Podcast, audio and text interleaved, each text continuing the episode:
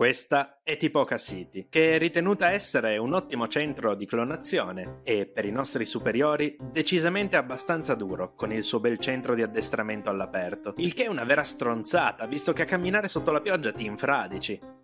Tipoca City è meglio impostata della nostra prima struttura. Abbiamo resistito pochi mesi in uno di quei centri per truppe standard, dove, secondo i nostri superiori, avremmo ricevuto un addestramento adeguato. Loro sostengono che noi abbiamo qualcosa di più e che non sfruttiamo appieno il nostro potenziale, anche se lo scorso weekend abbiamo distrutto 200 droidi per riscaldarci ma questo ci arriviamo tra un po'. A Tipoca City abbiamo conosciuto Tarkin. I clonatori sanno che è molto vicino al nuovo imperatore e ovviamente, con simili collegamenti, lo vogliono assolutamente impressionare.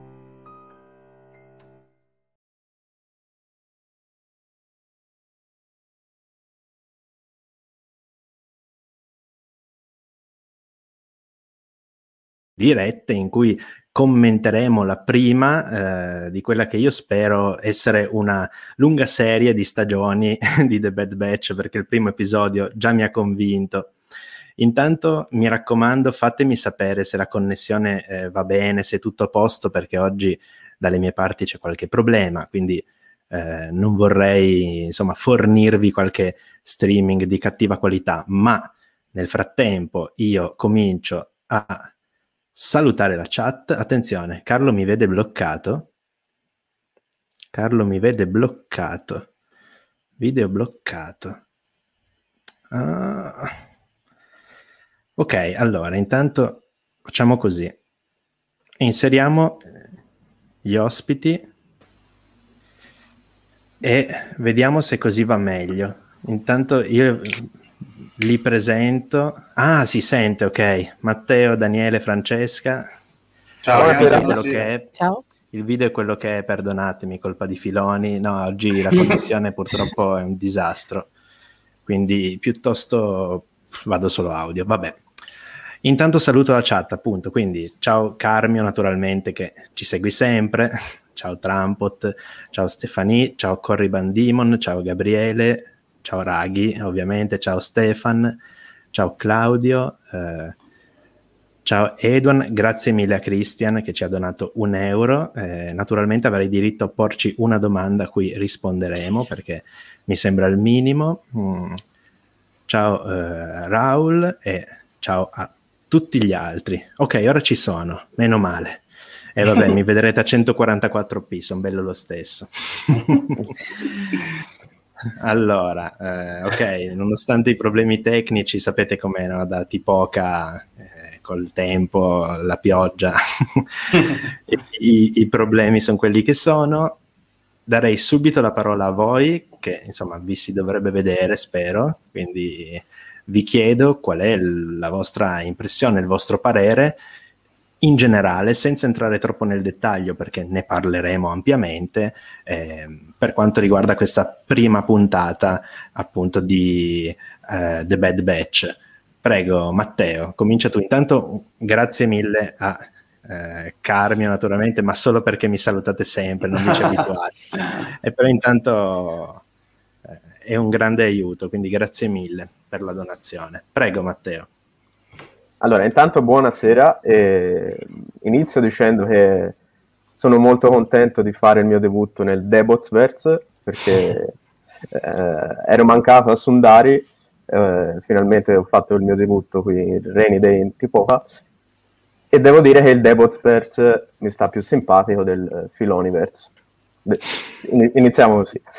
Eh, parlando mh, mm, subito uh, della puntata, devo, mm, diciamo, faccio una piccola premessa, ovvero eh, al momento della, mm, diciamo, dell'annuncio eh, che sarebbe stata fatta appunto questa nuova serie tv, questa nuova serie animata The Bad Batch, il mio hype diciamo, non era eh, molto alto.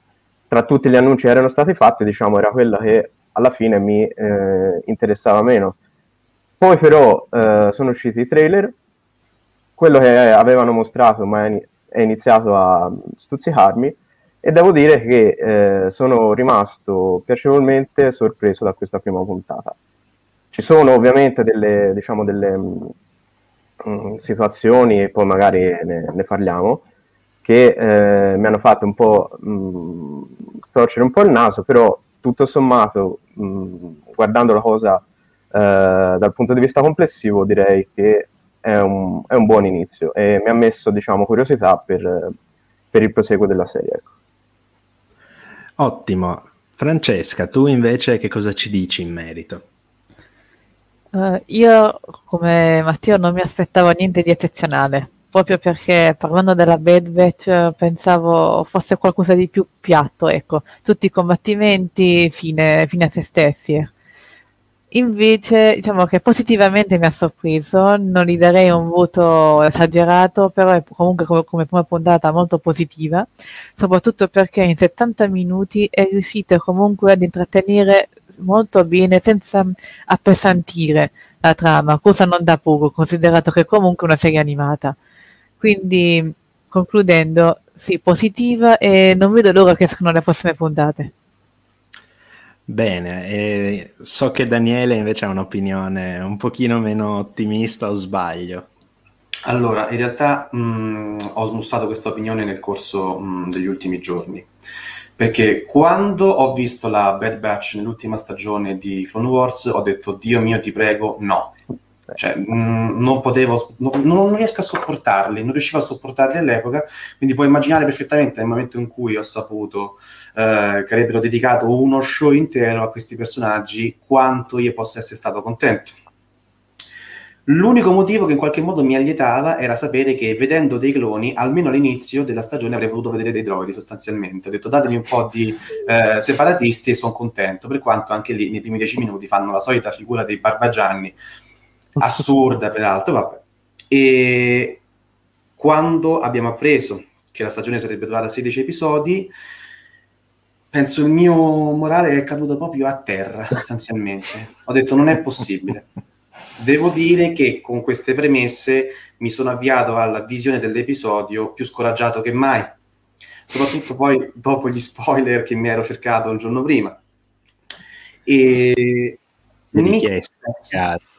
Eh? Sì, li ho chiesti, certo, li ho cercati. Avevi, no, ma esatto, che mi avevi richiesto. Sì, sì, sì, sì, sì, sì io, io, amo lo spoiler, sia farlo che riceverlo, quindi figurati. Allora, mi avvio appunto alla visione di questo episodio che tutto sommato mi ha lasciato piacevolmente sorpreso. E come ha detto Francesca, io non ho percepito lo scorrere del tempo. Quei 75 minuti, anzi, mi sono trovato in un paio di circostanze a eh, verificare con il telecomando quanto tempo mancasse alla fine della puntata perché, perché, mi dicevo datemi qualcosa in più, ti prego non me lo far finire così, devo vedere qualcosa in più. A parte alcune um, vicende che erano un po' prevedibili, intendo, no? Ci sono state proprio delle dinamiche nel corso dell'episodio che mi hanno piacevolmente colpito e devo dire che non sono un detrattore del filoniverse nel senso sì, all'inizio un po' storto il naso, però nell'economia complessiva della puntata quello che è successo non mi ha turbato più di tanto e esprimo il mio parere quindi positivo, moderatamente ottimista, per quanto rimango comunque angustiato dal fatto di sapere ma in altre 15 puntate che caspita faranno? Questo è il, il dubbio che, che mi assale, mi perplime, però sicuramente oltre la sufficienza. Bene, allora intanto eh, qualcuno prima chiedeva il parere di CF, erano tutti convinti di vedere CF stasera, invece scherzone, CF non c'è, ma eh, si fa sentire comunque, dice mi manca ancora mezza puntata, ma sono convinto per intero che Filoni sia un misto tra un marrano, un fellone e un gaglioffo. Beh, detto da colui che eh, ha insomma, secondo Bill Slavicsek sarebbe un ottimo contrabbandiere, devo dire che potrebbe forse addirittura essere un complimento. Detto questo, um, dico la mia per quanto riguarda The Bad Batch, partendo anche io molto alla lontana.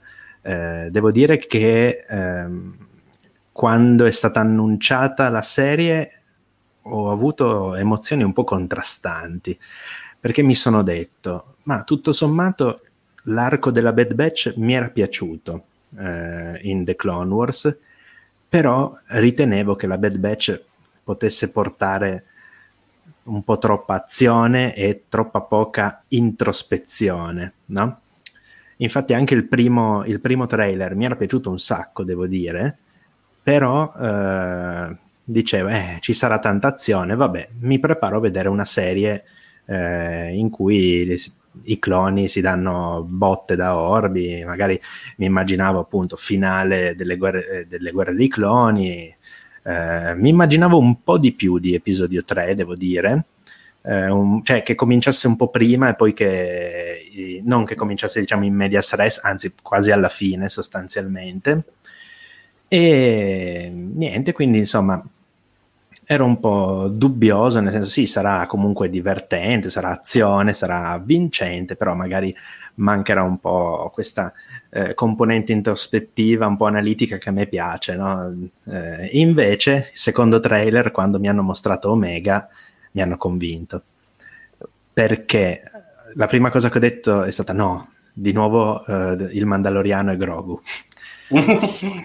la seconda cosa che ho pensato però è stata invece no, sarà interessante perché loro sono dei guerrieri, sono dei soldati, sarà molto interessante vedere no, come dei guerrieri, dei soldati si approcceranno a una ragazzina, una bambina, insomma, poi viene definita adolescente, quindi immagino una ragazzina, appunto, e come questa ragazzina potrà fungere da eh, bussola morale per i cloni, no? che in effetti è un ruolo che in questa prima puntata ha già svolto. Ehm, poi vabbè, eh, appunto non entro tanto nel, nel, dettaglio per il momento, ma a mio parere, insomma, questa ragazzina Omega tan- avrà tanto da un grande mistero alle spalle, vabbè, sarà, sappiamo già quale sarà, eh, però secondo me ha tanto da dire potenzialmente. E, e lo so, Daniele, che non sei tanto d'accordo, ma Fammi io, io sono convinto.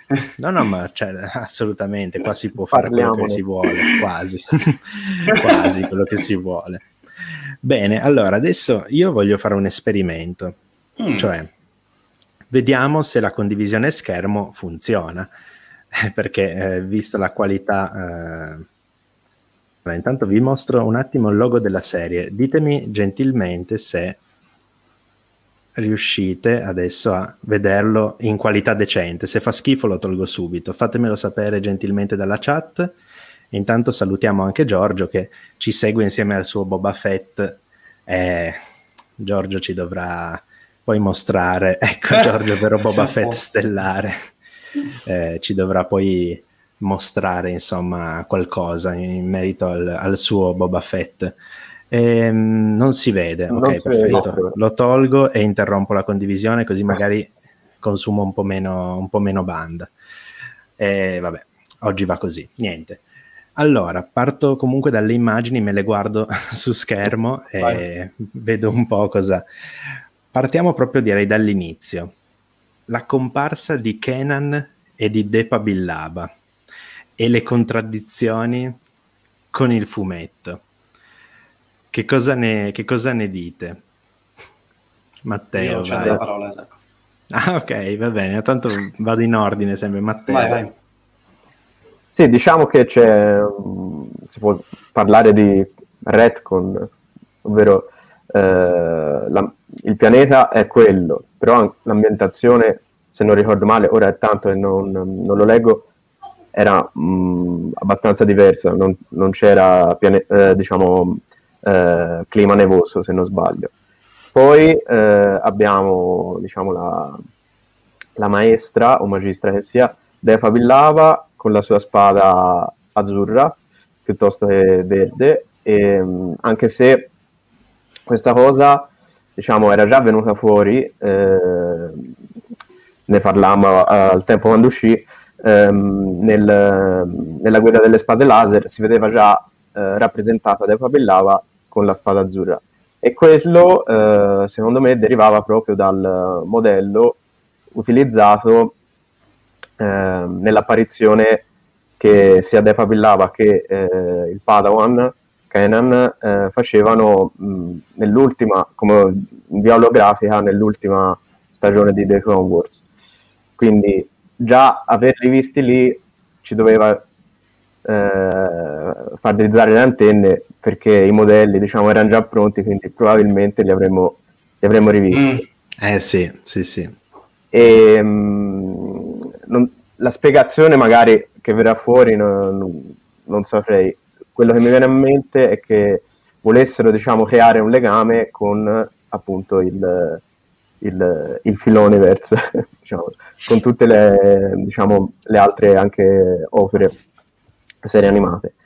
E, mh, mm, personalmente non è una cosa che mi dà tanto fastidio eh, perché, perché mh, mm, è una cosa che avevamo già visto mh, mm, più o meno diciamo con eh, l'assedio di Mandalore ovviamente un po' in, ma- in, maniera un po' minore qui diciamo è abbastanza, abbastanza marcata la differenza sì sì, sì.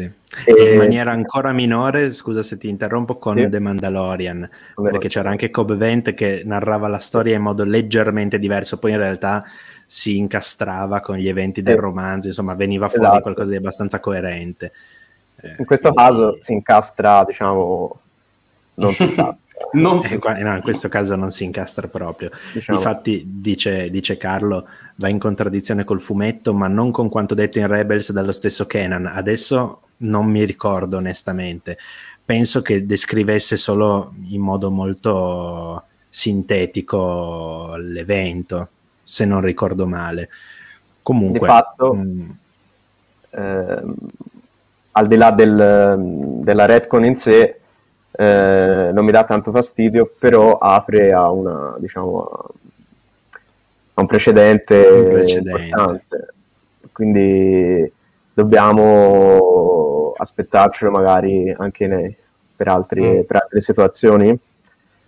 E, ehm, è un po' il, diciamo quando venne fuori no, tutto il discorso del canone sarebbe stato unico, eh, coerentissimo, eccetera Ehm, va bene, però eh, io prima o poi me lo sarei aspettato una qualche diciamo, contraddizione.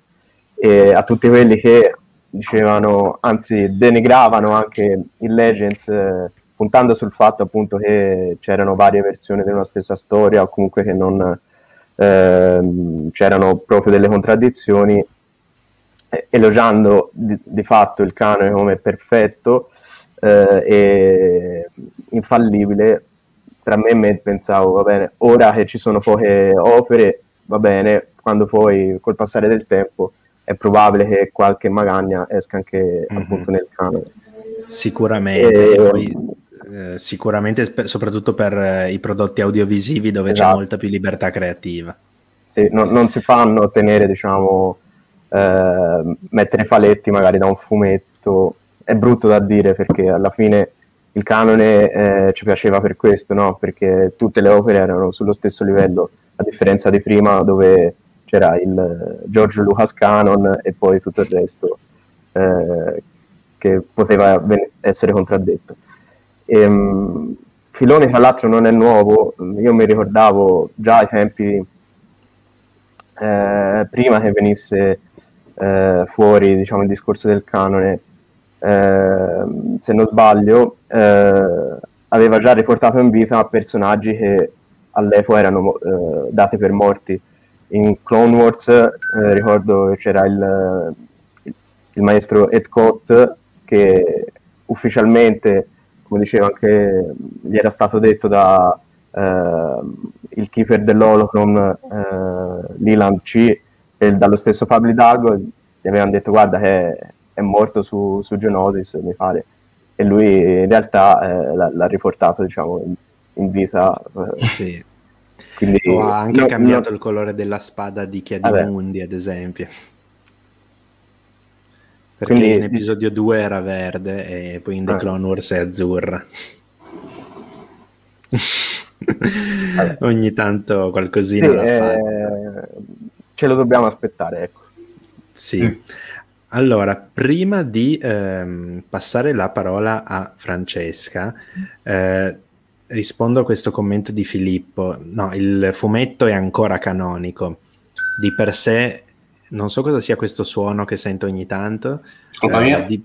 Ok, no, tranquillo. Pensavo fosse qualche roba strana di No, StreamYard che mi diceva che stava esplodendo, insomma. No, no, no. Eh, com- comunque, eh, no, il fumetto è ancora canonico, di base è solamente quella scena che viene retconnata non tanto nell'essenza, ok, ma nelle caratteristiche, eh, diciamo, non voglio dire non importanti, perché è ovvio che qualunque caratteristica di una determinata scena, poi quella del fumetto è molto suggestiva, eh, per carità, quindi però comunque nelle sue caratteristiche essenziali, ecco, quelle sono rimaste. Tante altre ovviamente sono, sono state cambiate, poi dopo facciamo anche l'elenco, ma Francesca, tu cosa, cosa ne pensi in merito? Allora, appena vista la scena, ho avuto simultaneamente due reazioni in pratica. La prima è stata, oh che figo, Khan, qui vediamo Kanan, ok. Però allo stesso tempo io, ma che cosa succede? Cioè, nel senso, cosa c'entra adesso Kanan in questo momento? Perché veramente avevo nella mia mente, io mi rivedivo il fumetto, quindi non riuscivo a sovrapporre le due scene, appunto, quella del fumetto e quella che stavo vedendo. Per quanto fosse fatta comunque bene la scena, e sia comunque sensata perché appunto quello che fanno lo riprende molto bene il fumetto. Manca la Bedvet, manca la neve, però il senso è lo stesso. Secondo me è stato un po' azzardato. Cioè, questa è una cosa, questa scena che è un po' forzata, va bene per fare un collegamento, eh, per creare più hype, sopra- soprattutto visto che si trova ad inizio puntata, quindi è molto utile però diciamo, avrebbero potuto, secondo me, renderla un po' più eh, intelligente la scena, nel senso eh, cercare di riprendere un po' meglio ciò che è stato raccontato o nel fumetto in Rebels, insomma, non, non- niente di più. Quindi magari toglievano la neve, in questo senso. Eh, però a questo punto, visto come è andata, secondo me facciamo prima riderti su, perché non è alla fine nulla di così sconvolgente, secondo me. Non è, non è un è morto il canon, colpa di Filoni, lo trovo un po' esagerato. Ecco, Eh, perché tutto sommato ci sta come, come scena. Per quanto riguarda le spade laser, secondo me alla fine le potremmo rendere con le spade, vediamo Anakin ne distrugge una al giorno, ogni volta le Mhm. cambiano, nuovi equipaggi di Kyber, ci sta tutto. Daniele, tu continui a volerti astenere o qualche No. commento lo vuoi fare? No, no, no, no. Allora io ti dico che mh, quando ho visto l- l'inizio della puntata, eh, sapevo già a cosa sarei andato incontro, complice anche il fatto che la sera stessa eh, precedente con Raghi ci eravamo un po' spoilerati eh, appunto questa mh, l'apparizione di Canan e lui giustamente ha detto vado a rileggermi il fumetto, quindi io non mi sono astenuto da, dal fare lo stesso, quindi andare a dormire mi sono rimesso a rileggere il fumetto. Quindi ho detto va, vediamo no, come hanno trasposto eh, da un punto di vista televisivo questa cosa. E sono rimasto un attimo interdetto, potrei chiamare i congiunti qui e chiedere di testimoniare, gli ho detto ma ragazzi ma non è così questa cosa, dico no? Però poi, come ha detto uh, Darth Dand nei commenti, avendolo visto in lingua originale, la cosa più grottesca che ho trovato in quel momento è stata la voce di Kenan in Sì. lingua originale, che era, penso sia sempre quella di Fred di Scooby-Doo, adesso non mi ricordo il nome. E Sì, ehm, si chiama non mi ricordo adesso, sai. Junior, possibile? Giusto, giusto. E quindi ho detto, ma ragazzi, ma cos'è sta roba? Che cos'è? Fortuna che il contesto poi drammatico, diciamo, ti fa prestare più attenzione a quello che succede piuttosto che a quello che dice lui, anche, che- anche perché poi non è che dica un granché. E quindi via, dai, tutto sommato ci può stare. Da un punto di vista concettuale, io so che è orribile da dire, e- però citerò Kylo Kylo Ren dico mi sento dilaniato in questo momento perché da una parte sono sempre stato un fervente eh, sostenitore del canone come regola unica e non perfettibile, nel senso è già la quinta essenza dell'armonia, della coerenza e quant'altro, però quotidianamente uno assiste a uh, manifestazioni più o meno piccole, più o meno uh, grandi di incongruenze e quindi dico, ma come posso sostenere ancora a spada tratta questa, uh, questo concetto, questo dogma se mi fanno una cosa del genere? È vero anche che poi, come hai detto tu, fino a prova contraria, l'essenza del momento non viene stravolta così tanto. E io quindi mi chiedo, è giusto fra virgolette, scendere a un compromesso eh, come il non rispettare pedissequamente un prodotto cartaceo nella sua trasposizione pur di fare un collegamento magari? E io dico sì, so che è orribile, non voglio violentare i romanzi e i fumetti, ma dico sì, nel senso c'è un, un aspetto caratteristico di questo canone e secondo me importantissimo e validissimo è come ehm, tutte le opere, o perlomeno quasi tutte le opere, abbiano collegamenti fra di loro. Quindi Francesca dice che ci azzecca Canon lì, perché iniziare proprio su Caller e magari non su un altro pianeta, visto che sono migliaia di pianeti? È vero, ma perché no, allora? Invece io ho pensato proprio per questo motivo. Eh, che avresti questo. messo al, al, al, suo posto per collegare, diciamo, fare No, infatti io non lo so, ecco perché ti dico, sono eh. contento che l'hanno fatto in quel modo lì, capito? Cioè, avrebbero potuto mettere di tutto magari, non lo so, non sono io lo story group, né i produttori né quant'altro, quindi però sono contento che abbiano fatto questo collegamento. Ragazzi, l'ultima volta che abbiamo visto Kenan, eh, cioè l'abbiamo sentito, è stato con l'episodio 9. L'ultima volta l'abbiamo visto e vivo peraltro, non è finita bene, dico, no? Poi dopo a me ha fatto piacere, da sostenitore di Rebels a me ha fatto piacere poterlo rivedere in quei pochi minuti, un momento comunque molto toccante, L'unica cosa che suonava era la presenza della Bad Batch, proprio, dico questo secondo me. Se avessero fatto questo in Clone Wars sarebbe stato meglio piuttosto che con la Bad Batch, però anche in quel momento lì, per quanto anche eh, in quei minuti si possa evincere più o meno come andrà a finire, io ho apprezzato molto la condivisione di azione e dialoghi che ci sono stati fra Hunter e, e Kenan. L'ho apprezzato veramente tanto. Cioè io lì mi sono sentito veramente eh, emozionato dalla puntata, molto più che in, in, altri contesti degli altri 70 minuti, 60 minuti, quello che erano. Quindi mm-hmm. Hanno sanificato mh, mm, il canon in quel modo? Pazienza, a me sta bene. Certo, come dicevi Matteo, si crea un precedente, però non penso che siano così sciocchi da abusarne in questo modo. E comunque, anche se lo facessero, fino a prova contraria sarebbero legittimati a farlo perché il prodotto cinematografico barra televisivo, immagino, eh, sia più fruibile rispetto a un romanzo o un fumetto, per cui se hanno questa logica, e non sto dicendo che ce l'abbiano, tutto sommato sarebbe giustificabile. Allora si torna al canone a livelli, diciamo. Eh, io non sto, non sto utilizzando questa cosa. Secondo me invece un po' sì, adesso vi dico la mia. Allora, di per sé la scena non mi è dispiaciuta ci sono rimasto un attimino, sono rimasto un attimino stupito, stupefatto nel vedere che era nettamente diversa da quella del fumetto, perché diciamocelo, nettamente diversa. Poi se uno va a vedere anche i singoli dettagli, c'è ad esempio il, comand- il comandante Gray che eh, ha l'armatura bianca e rossa, invece qua è il capitano Gray che ha l'armatura bianca mm. e verde, addirittura il grado diverso c'è Depa Billaba con la spada, ma lì eh, la spada di Depa Billaba è sempre stata un po', eh, un po' nel limbo perché ce l'abbiamo verde nei fumetti sia canon che Legends, ma ce l'abbiamo azzurra nella guida delle spade laser e nel... Ecco ah. lì, perfetto. Che tra l'altro arriverà tra poco in, eh, in, lingua italiana, adesso la data precisa non la ricordo, ma comunque arriverà a breve.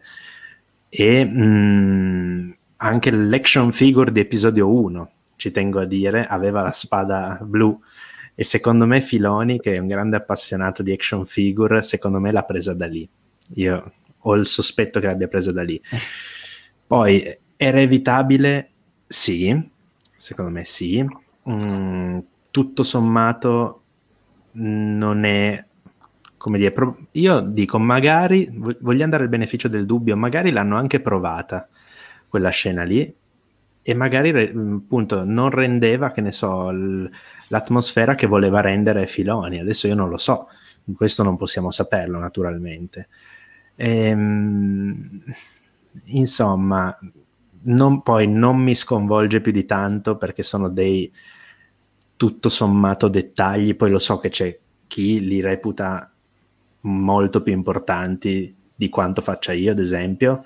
Per me il fatto è, è quello, cioè eh, i cloni si rivoltano contro De Pabillaba e eh, Caleb Dume ancora all'epoca, all'improvviso su Caller, bon, De Pabillaba dice a, Kenan, cioè a Caleb di fuggire, viene, viene uccisa per salvarlo sostanzialmente, lui fugge, eccetera.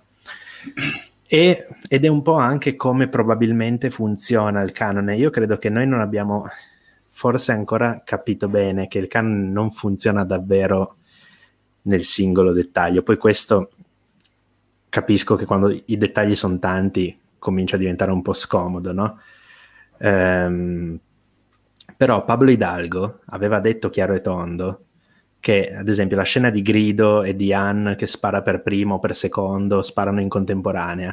Detto per il canone non c'è chi, non, non, noi non ci focalizziamo su questo, noi sappiamo solo che c'erano un corelliano e un rodiano, c'è stata una sparatoria, il rodiano è morto, stop. Diceva il canone dice questo, non dice chi spara per primo, quindi secondo me ehm, loro hanno tutta una serie di file, database a disposizione, immagino che Filoni li abbia consultati, non ci sarà stato scritto magari appunto il comandante Gray era comandante, aveva l- quell'armatura lì. E non, sar- non, si sarà neanche preso la briga di andare a vedere il fumetto, avrebbe potuto farlo, probabilmente sì, però tutto sommato, insomma, non mi pare così grave. Ora, se vi devo dire, se, se mi chiedessero quale delle due scene è canonica e quella di, quella di The Bad Batch mi spiace per due motivi. Primo perché è uscita per ultima, è l'ultima versione che abbiamo, è l'ultima versione che abbiamo, e secondo perché è appunto, io, ved- io la vedo così, se noi raccontiamo l'evento A e l'evento B su due media differenti, tipo evento A nel film, evento B nel fumetto, hanno valore uguale. Ma se lo stesso evento viene raccontato in due media differenti, secondo me vince quello palesemente più importante, in questo caso la serie. Quindi di fatto a mio parere, poi non so se sia così o meno, di fatto a mio parere il canone a livelli c'è nel momento in cui si raccontano gli stessi eventi. Gli stessi eventi. Mm, e non lo diranno mai esplicitamente perché hanno, per anni hanno marciato sul fatto che il canone sia uguale per tutto, eccetera. Non ci credo, insomma. Secondo me tutte le storie sono canoniche, ma alcune sono più canoniche di altre. Ah, ecco. oh, eh sì, di fatto, di fatto è così. Comunque, ragazzi, non è Shakti il cadavere che vediamo su Camino, No. Ehm, perché la, la, mano è grigio verdastra, quindi non può essere una togruta, non so chi sia. Non si sa. Ehm, non si sa, non penso che nessuno ancora abbia nerdato sufficientemente da rintracciare, ma magari non è nessuno. Eh. Questo adesso non, eh, non lo possiamo sapere. Detto questo, arriviamo mm, proprio direi a Camino, quindi ai cloni. Eh, L'ordine 66 no? e in generale il comportamento dei, della Bad Batch, degli altri cloni, di Crosshair. Ditemi un po', eh, impressioni sparse. Sempre Matteo parte. Ok, eh, devo dire che eh, a differenza diciamo, del resto della puntata, l'inizio, al di là del fatto del, di Creanian e del Papillava, è proprio l'ordine 66 come è stato rappresentato eh, non mi ha trasmesso molto pathos, ecco. Eh, facendo il confronto, vabbè, lì c'erano magari personaggi a cui eravamo molto più affezionati, ovvero quando hanno mostrato l'ordine 66 dal punto di vista di Ahsoka, lì ovviamente era molto più sentita la cosa, anche accompagnata dalle musiche, insomma, il brividino era, era venuto. In questo caso eh, è stato molto, molto freddo, dal mio punto di vista ovviamente. e, ehm, eh, però ecco, mi ha, mi ha, stupito in realtà eh, il comportamento dei, dei, dei, cloni della Bad Batch perché eh, non, non, mi aspettavo che diciamo, la parte del buono eh, fosse occupata da Hunter. Non so perché, ma non so, forse l'aspetto, no? Con quella metà faccia tatuata nera.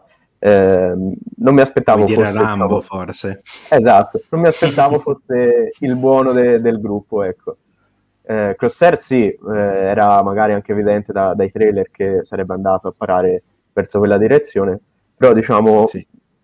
se avessi dovuto eh, scommettere su, diciamo, la parte del buono, ecco, ave- avrei puntato tutto su, su Echo, anche se diciamo è più una macchina, come dici, hanno detto.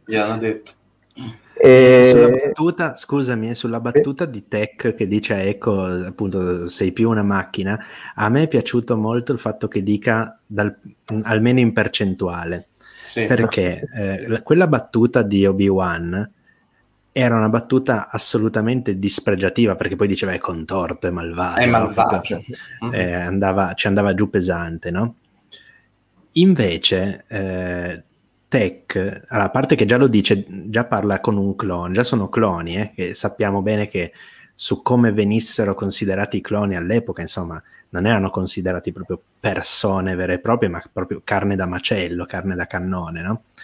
E il fatto che eh, dica sei più una macchina, ma in percentuale, perché nel senso fisicamente sei un cyborg, ma io capito, io ti considero un uomo. Mi è piaciuto un sacco vedere ancora una volta come i cloni tra loro, no? Si considerino, l'abbiamo già sentito più volte, fratelli, ma persone, esseri umani, no? Molto bella secondo me questa cosa. Quindi prego, scusa l'interruzione, ma No, no. eh, era una cosa che mi è venuta in mente oggi, ci tenevo poi a dirla, quindi ho colto la palla al balzo. Ok, e come dicevo, eh, il comportamento di Hunter mi è, mi è piaciuto, un po' meno, come dicevo, quello degli altri che mh, diciamo, no- non hanno recepito diciamo, il- il- l'ordine 66, però ecco, mi, mi aspettavo magari un po' più di, mh, di dubbio serpeggiare anche negli altri, invece sembravano molto come se niente fosse successo. E quando poi diciamo la, l'azio- l'azione, comunque la, la, eh, la puntata si sposta su, su Camino, secondo me mh, migliora, quindi vedere proprio eh, all'interno del, mh, del- del centro di addestramento e di produzione dei cloni eh, proprio anche il discorso che viene fatto da Darth Sidious, nuovo imperatore, è, mi è piaciuto. E mh, anche, eh, anche se un po' diciamo a tutti i cloni diciamo della eh, Task Force 99 sono un po' stereotipati però anche il loro comportamento rispetto ai, ai regular anche quello un po' ci sta eh, diciamo è, un po' di cameratismo ci sta. E, mh, quando en- entra in scena invece Omega è lì diciamo che la, la curiosità eh, parte ecco E difatti a Omega ci arriviamo dopo perché mi Eh, spiace, infatti. ma le parti più interessanti le, le- le diciamo a fine puntata, quindi vi tocca aspettare. Francesca, mh, tu il comportamento della Bad Batch, l'Ordine 66, Camino, insomma, tutte queste ambientazioni, questi, diciamo, la parte quasi centrale, forse no, il secondo atto, a me sembra diviso in quattro questa puntata più che in tre, eh, perché c'è l'introduzione con Kenan, una seconda parte in cui si arriva a Camino, la terza in cui entra in gioco Tarkin e poi la quarta in cui c'è la fuga, diciamo così. Quindi questa seconda parte, no? poi avremo modo di parlare di Tarkin e di Omega. Questa appunto l'ordine 66, dici un po'. Allora, per questa cosa mi ricollego proprio qualche secondo però alla parte di Kenan, nel senso, eh, era fondamentale quella scena, a prescindere che fosse Kenan però, parlo solo della scena in sé, eh, perché fin da subito ha mostrato Filoni come eh, la Bad Batch si distinguesse dagli altri cloni, quindi la loro anomalia. Per questo la trovo molto importante messa ad inizio eh, come prime scene. Il fatto di Crosshair invece, cioè, eh, come se lui f- avesse il chip attivo ma non attivo, io l'ho visto come un- una forza, eh, anche se inconsapevole, di volontà di lottare contro il chip. Perché se da una parte gli diceva il chip di seguire gli ordini, dall'altra c'è la fedeltà nei confronti di Hunter che quindi andava a scontrarsi con gli ordini ricevuti nella propria mente. Quindi lo, vedevo, uh, l'ho visto come uno scontro, insomma, tra la forza di volontà e gli ordini uh, diretti, quindi tra un esterno ed un interno. Uh, per questo era anche il soggetto, non, diciamo, privilegiato per l'esperimento di Tarkin, appunto. Anche se secondo me, dopo Corsair, comunque Tarkin il resto della squadra avrebbe fatto reinserire il, uh, il, chip, cioè non sarebbero stati giustiziati o altro, ma semplicemente avrebbero avuto anche lui il chip, compreso uh, probabilmente Omega. Comunque, appunto, questo ne diciamo dopo.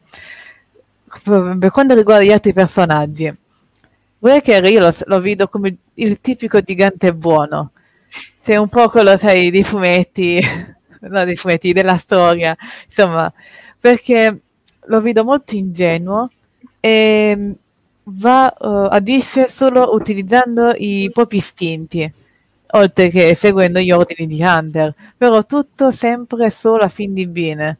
Infatti, tutti loro comunque distruggono solo ed unicamente droidi, cioè loro distruggono, non uccidono mai. C'è una netta differenza secondo me, in, da questo punto di vista. I cloni invece uh, probabilmente ucciderebbero anche, poiché non hanno una propria coscienza. Io vedo questa differenza tra queste due uh, fazioni, a questo punto le dovremmo chiamare anche così, visto l'ordine 66. Um, ehm, Hunter quindi agisce, ok che era già il capogruppo, il leader, ma in questo caso io lo vedo non solo come leader, leader della squadra, ma è un leader morale e solo lui riesce a tenere la bussola, a movimentare il tutto in modo unito, considerato quello che sta succedendo. Quindi la squadra sta un po' uh, dividendosi e lui la riesce a, a tenere compatta fino a quel momento, cioè finché Crossera appunto non si distacca completamente, ma non uh, per la sua volontà. Quello che ho trovato sempre un po' in dubbio e il fatto che loro all'inizio non sembrano aver capito uh, cosa stesse succedendo a Corsera. Cioè, una volta vista la situazione, comunque sembra non la capiscano bene. Al contrario, Omega la capisce e non lo dice. Ed è una cosa che mi ha lasciato un po' titubante all'inizio, rivedendola. Però riflettendoci a posteriori mi viene da dire che pur avendo capito non ha voluto esplicitarlo per non ferire ulteriormente eh, quelli che sarebbero diventati i suoi amici alla fine, quindi il resto della squadra. Daniele. Dunque, mh, mm, io dissento sotto alcuni punti dalle dichiarazioni, circa le dichiarazioni che hanno fatto i miei stimati colleghi qui, e, ma inizio dicendo che anche in questo caso, complice il mio seguire mh, leak uh, su set Lego relativi a Star Wars, mi aveva portato a uno spoiler circa il fatto di, di Crosshair e mh, il suo essere un villain di questa, almeno di questa puntata, poi non so se e quanto uh, sarà così, magari le cose cambieranno. Quindi durante tutto l'episodio sapevo anche lì co- a cosa sarei andato incontro. E devo dire che eh, la mia opinione sui cloni era un po' cambiata, si era smussata dopo aver letto la um, tetralogia di Republic Commando di Karen Travis. E, e lì diciamo, i sentimenti avevano fatto breccia nel mio cuore e riuscivo quasi a provare un po' di empatia nei confronti dei cloni, di questi sventurati cloni. Dopo aver visto uh, questa puntata, ritorno alle mie posizioni originali, per cui un clone è soltanto un droide organico che, come ho già detto in live mentre eravate eh, il 4 maggio, costa di più, l'abbiamo visto anche, perché hanno detto costano, peraltro, lo stesso Tarkin vuole risparmiare, quindi, e, e impiega troppo tempo a crescere sostanzialmente. Certo. E questo mi porta inevitabilmente a considerare la squadra come un'anomalia e quindi di, di difettosi, né più né meno. E il momento tipico, secondo me, è su Onderon, quando io stesso, ma non sono un clone, e non avrei sparato a dei ribelli, io trovo un po' posso dire una parola ipocrita che Hunter, ehm, Recker e tutti gli altri si eh, inibiscano quando comunque hanno ricevuto un ordine. Un ordine è un ordine, punto. Poi lì si potrebbe creare una discussione infinita, cos'è, gius naturalismo e gius positivismo, non lo so, per dire. Però vi dico, in quel momento l'unica persona coerente con se stessa, vuoi o non vuoi, per via del chip, eccetera, è Crosshair, ed è l'unico che in quel momento eh, eh, lo so, infatti avevano detto che questa sarebbe stata una serie Questa serie, sì, sì, non ci andrà leggera. Ma dico, in quel momento l'unico coerente è Crosshair. Quindi io dico, comunque, se non, vo- cioè, non voglio andare mh, errato, ma io non penso che, abbiano, che, avrebbero potuto mettere il chip di nuovo, perché se non sbaglio viene, messo, viene inserito a livello embrionale. Quindi, cioè, sì. quelli sono difettosi, quindi se non rispondono vanno eliminati, vanno terminati. Quindi dico... C'è da dire che forse a Crosshair hanno fatto qualcosa per potenziare l'effetto esatto, ma questo mm. posso dirti un'altra cosa, cioè in, questo, in questa circostanza, questo avvenimento non fa altro che... Eh, è come se avessero fatto un aggiornamento del software praticamente. Cioè ragazzi, sì, non è un clone, sì, quello sì, è un droide organico, scusatemi. Eh. Sì, sì. No, Loro sono, lui è così, i regulars sono tutti quanti lobotomizzati, sono diventati tutti quanti, eh, eh, come hanno detto sempre prima nei commenti, è proprio un modello comportamentale che viene attivato, non soltanto quell'ordine lì. Quindi dico, anche perché una persona, come direbbe Francesca, dotata di coscienza e di autocoscienza, dovrebbe questionare quell'ordine se quello fosse l'unico ordine che eh, stona con tutto il resto, con la programmazione, mettiamola così. Invece, come hanno fatto notare giustamente, forse c'è proprio un, un comportamento che viene innescato, per cui io appunto dicevo, dopo questo i cloni, ribadisco, carne da cannone separatista, come hai detto tu. Tu, tu non, hai messo, non hai detto separatista, ma carne da cannone sì. Ho apprezzato in questo momento, quindi, eh, l'Ordine 66, io non sono mai stato un grande fan dei Jedi, quindi non mi ha mai toccato particolarmente tanto. Esatto, grande Raghi. Dico, esatto, lo dico mai... perché poi, siccome questa puntata andrà poi anche in podcast, eh, lo dico a beneficio di chi ascolterà, Raghi ha scritto che il chip sostanzialmente è sì. un bullone di costrizione per i droidi, in questo caso per i cloni, sì, esattamente. Esatto. Io concluderò quindi questo mio pensiero dicendo che eh, non essendo mai stato un grande fan dei Jedi, non mi sono mai commosso per, eh, durante la purga per aver visto Jedi morti. Matteo prima citava eh, il punto di vista di Ahsoka che in realtà a me mh, ha lasciato completamente indifferente mi spiace dirlo, anzi lei mi sta anche un po' sulle balle, quindi figuriamoci. E quindi averlo visto in maniera più asettica in questo momento non mi è dispiaciuto per nulla. È chiaro che sono un essere umano, anch'io ho eh, empatia, quindi nel momento in cui vedo scorrere una lettiga con un cadavere, presumibilmente di un Jedi, con una spada che cade, dico, ah, caspita, peccato, però in quel momento la cosa che più mi preoccupa non è tanto quella circostanza lì quanto lo stravolgimento che sta arri- arrivando e sta investendo la galassia tutta, e non penso più che altro a quell'ordine, eccetera, eccetera. Ho apprezzato, dicevo, contestualmente a questo, il punto di vista dei caminoani. Cioè, a me piace vedere come i, camino- i caminoani, imprenditori, comunque, cerchino di, di mantenere un contratto con il neonato impero, come valutino gli asset, tipo l- la mossa che poi fa Nala 6 alla fine, io non credo che l'abbia fatto per puro spirito uh, di generosità, cioè c'è qualcosa palesemente sotto, no? Quindi dico, mi fa piacere vedere quello perché è vero che i, i caminoani non considerano i cloni come esseri umani, come esseri viventi, ma è vero anche che essendo una loro creazione di cui mi sembra vadano particolarmente orgogliosi, non è che per certo. questo eh, loro ne detengono, non dico neanche la proprietà, perché nel momento in cui vengono acquistati probabilmente passa, ma la proprietà intellettuale, cioè quello è un mio progetto, è un qualcosa di successo, quindi io voglio anche disporne in qualche modo, quindi se eh, fa qualcosa di valido io voglio valorizzarlo. Ecco perché dico, il comportamento eh, della squadra della Bad Batch, essendo un comportamento anomalo, a me uh, è dispiaciuto perché l'ho visto proprio suonare, ma chiaramente non ci sarebbe stato lo show se non fosse stato così, quindi pazienza, accetto questa cosa e via. Se è possibile, io risponderei su una cosa. Facciamo un po' come Gamorian Fight Club. prego, prego, prego, faccio partire il timer adesso. e su, uh, sulla sul bullone di costrizione, appunto, come è stato definito. Allora, stavo pensando, i cloni, comunque, prima che si attivasse questo chip, ognuno è come se avesse una propria individualità. Certamente erano simili, ma comunque si differenziavano tra di loro per delle particolarità. Ovviamente la Bad Batch più di altri. Certo. Però stavo pensando questo, le balloon di costrizione, ok, per i droidi, il tipo per i cloni, ma nel mondo, diciamo, reale, non di Star Wars, quindi proprio nella vita reale, visto come è formato un corpo, quindi un cervello, si presume che in Star Wars un cervello umano sia simile o perlomeno sì. anche identico a quello nostro, noi comunque possiamo vedere come, un esempio ora faccio, una persona con un danno ai lobi frontali avrà difficoltà nel pianificare, nell'eseguire determinate azioni.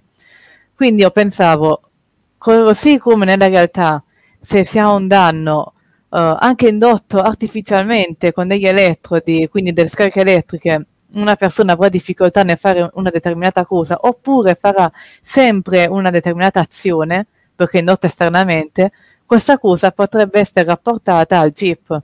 Quindi se agisce, ovviamente non so come, eh, nello specifico, in un determinato punto del cervello, porterà i cloni a fare una determinata cosa, ma alla fine sono comunque, io le vedo come persone, usate come cane da cannone, ma persone.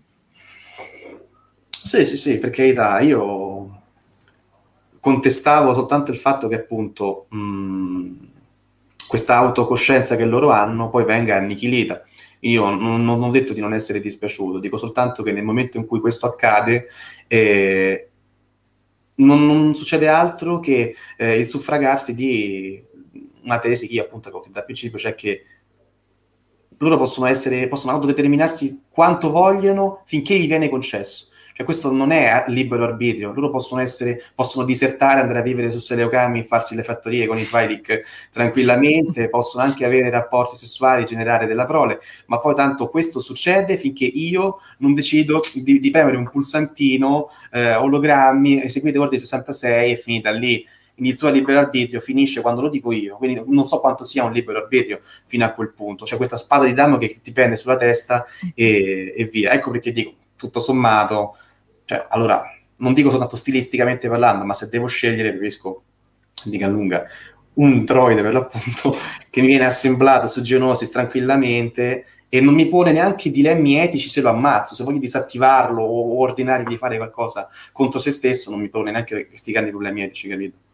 Tutto no, qua. no, su quello sono d'accordo, era solo che volevo solamente dire che eh, era troppo semplicistica secondo me la definizione di bullone di costrizione, cioè, mi sembrava un, eh, minimizzare mm-hmm. un concetto in realtà molto più complesso. Assolutamente, qui.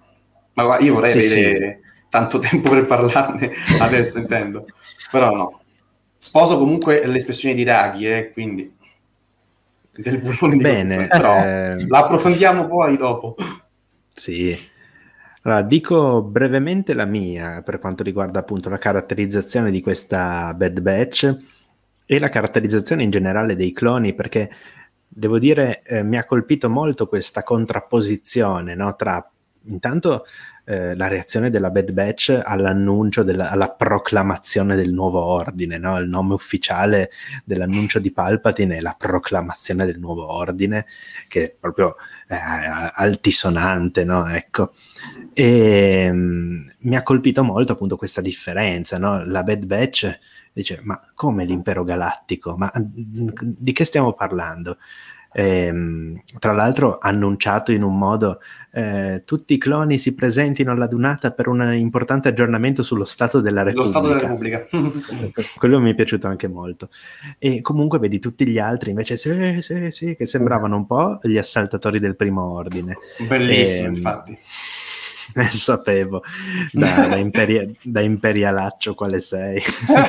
ah, anche qui attento a quello che dice, primo ordine sì, impero no, ci sono grandi differenze. Eh? Giusto, giusto, giusto. Mm. Da ordinista allora quale sei. Comunque, e, e, e, poi ricordiamoci che mh, mm, riprende anche un, pro, un po' la, la, frase di, di Padme, no? eh, sotto scroscianti applausi. Oh perché di fatto su, su Tipoca ci sono scroscianti applausi. Gli unici che rimangono così interdetti sono i cloni della, della Bad Batch. E a me piace molto come effettivamente mh, ciascuno di loro... Eh? Sì, sì, certo, no. certo, no, figurati. A me piace molto come ciascuno di loro, oltre che avere um, un, chiamiamolo superpotere, perché di fatto è così, eh, sono, è come fossero una, i Fantastici 4, adesso lo dico per, dire, un, per fare un esempio, no? sono una squadra sostanzialmente di supereroi. Eh, ciascuno di loro ha anche un carattere molto diverso, molto particolare, ha una caratteristica, caratteristica comportamentale anche. Cioè Hunter è veramente un leader ma anche nelle frasi che dice, cioè lui dice poche frasi ben calibrate che a me sono piaciute, ad esempio, quando Crosshair lo, ehm, diciamo, va un po' a eh, criticarlo no, per le sue azioni, cioè la frase eh, discuteremo dopo delle mie azioni, adesso portiamo a termine no, ciò che dobbiamo fare, quella Caspita, è una frase davvero leader, secondo me. Eh, poi Tech, vabbè, mi fa morire perché sostanzialmente è lo Sheldon Cooper di, di, Star Wars ed è meraviglioso perché risponde esattamente così. Questa ve la, de- ve la devo dire. Eh, Tech, quando, quando Wrecker gli chiede ma quanto è passato dall'ultima volta che siamo stati su cammino, no? Mm-hmm. Eh, Tech gli dice ah, 180 rotazioni ah, eh, che aggiustati no, con il cambiamento di zona galattica corrispondono a circa 205 giorni. Ora, 180 giorni caminoani corrispondono a 203 circa giorni standard di Coruscant. Ho fatto il conto. Quindi, strano. Quindi, è strano. cioè, lo, in realtà non l'ho fatto io in primis, l'idea l'ha avuta uno dei timeliner del, del, dis, del, server Discord, in cui c'è anche Edoardo che penso sia ancora collegato, se ci sei batti un colpo. Comunque è, è, è, molto interessante no? che abbiano mantenuto anche questa piccola nota di, di accuratezza comunque. Eh, per dire, se ne infischiano de- della spada laser esatto. di, di, di Depa Billaba e del, dell'ambientazione, però il, il, numero di ore cui dura, in cui dura il giorno di cammino, quello sì, assolutamente sì. E comunque Tech mi fa morire e mi piace anche che gli abbiano affidato questo compito sostanzialmente di fare lo spiegone, tutti, anzi tutti gli spiegoni al pubblico che non ha mai visto The Clone Wars perché di base è così. Tech in questa puntata serve a dirti, mm, tu non hai mai visto The Clone Wars non sai nulla, perfetto, non ti preoccupare, te lo spiego io. Funziona così, di, di base. E, um, citano la cittadella, citano appunto il fatto che la Repubblica stia perdendo la guerra matematica, cioè stia vincendo la guerra matematicamente, tipo. Esatto, sì, sì, spiega tutto, tutto quanto nei minimi particolari, cioè tutto quanto ciò di cui insomma lo spettatore può aver bisogno, ecco, per capire un po' il contesto. Mm. E qui Hunter fa un po' invece da spettatore, perché spesso è lui che pone le domande, ho notato, a, a Tech. Dopodiché Eco l'ho visto forse un po' più in disparte degli altri. Eh, questo mi fa pensare che sarà magari un po' più protagonista in altri episodi quattro personaggi, anzi cinque eh, personaggi che comunque che agiscono insieme, ovviamente è inevitabile che qualcuno venga un po' sacrificato. Eh, quindi credo che specialmente nel prossimo episodio, visto che stanno andando su un pianeta ben specifico, eh, probabilmente Echo potrebbe avere qualche, qualche rilevanza maggiore. Dopodiché Wrecker, vabbè, è la spalla comica sostanzialmente. E, ehm, ed è molto divertente come a lui interessino solo botte, esplosioni, eccetera. E devo dire che, che, mi è piaciuto, anche che mi piace appunto perché alleggerisce la situazione. La, la serie, questa puntata finora ha avuto un tono bello pesante, possiamo dire. E Wrecker con la rissa alla mensa che lanciano quelle specie di kebab bellissimi. Sì. Mia sorella ha detto sembra un forma- del formaggio con la muffa, che c'è tipo un panettino simil giallo con un a me, sembrava, a me sembravano, sembrava un kebab, l'ho detto anche in diretta durante la reaction, sembravano degli arrotolati, no? comunque bellissimo, molto divertente devo dire. E niente, quindi sono molto curioso per il prosieguo, mi dispiace del chiamiamolo tradimento, che in realtà non è un tradimento appunto. Um, Crosshair segue gli ordini, ma qua si apre la diatriba, la diatriba classica, no?